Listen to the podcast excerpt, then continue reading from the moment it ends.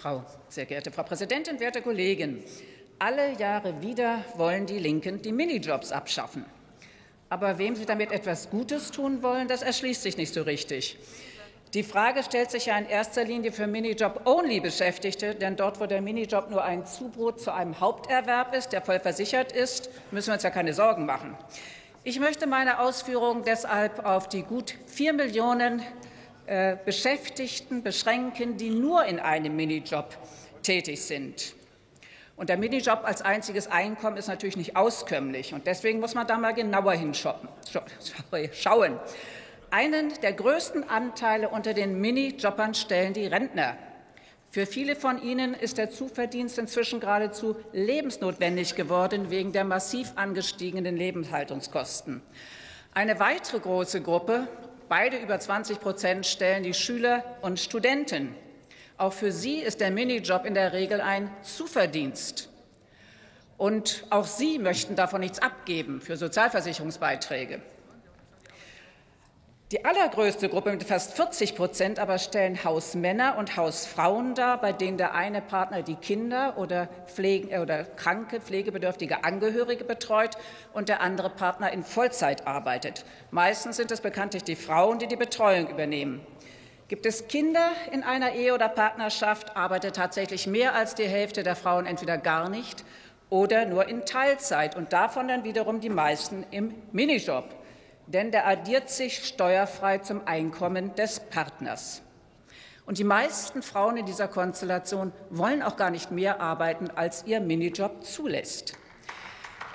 Es lohnt sich aber trotzdem genauer hinzuschauen, wo sie es doch wollen und warum sie es dann nicht können.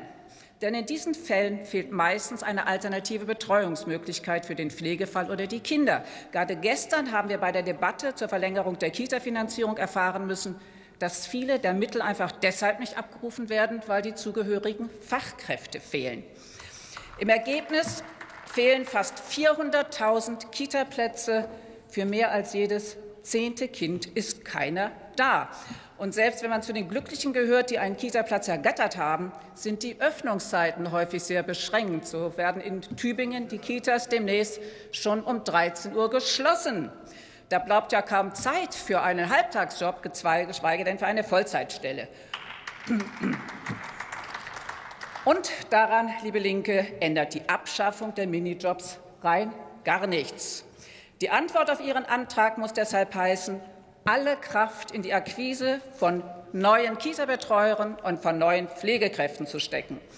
Und damit das auch funktioniert, muss der Beruf endlich wieder attraktiver werden. Zum Glück ist es ja nicht das Berufsbild an sich, das so abschreckend ist, sondern es sind die stark erschwerten Arbeitsbedingungen, zum einen durch die überbordende Bürokratie in der Pflege, zum anderen durch die komplexen Integrationsanforderungen in den Kitas. Und der zweite Punkt, warum es so unerfreulich ist, in diesen Berufen zu arbeiten, ist der Personalmangel. Wenn einfach nicht genügend Leute da sind und die Arbeit gemeinsam zu verrichten, dann wird es sehr, sehr anstrengend und auch sehr schwer planbar. Und klar, muss ich nicht dazu sagen, die krasse personelle Unterbesetzung hat sich durch den Massenzuzug im letzten Jahr noch einmal drastisch verschärft.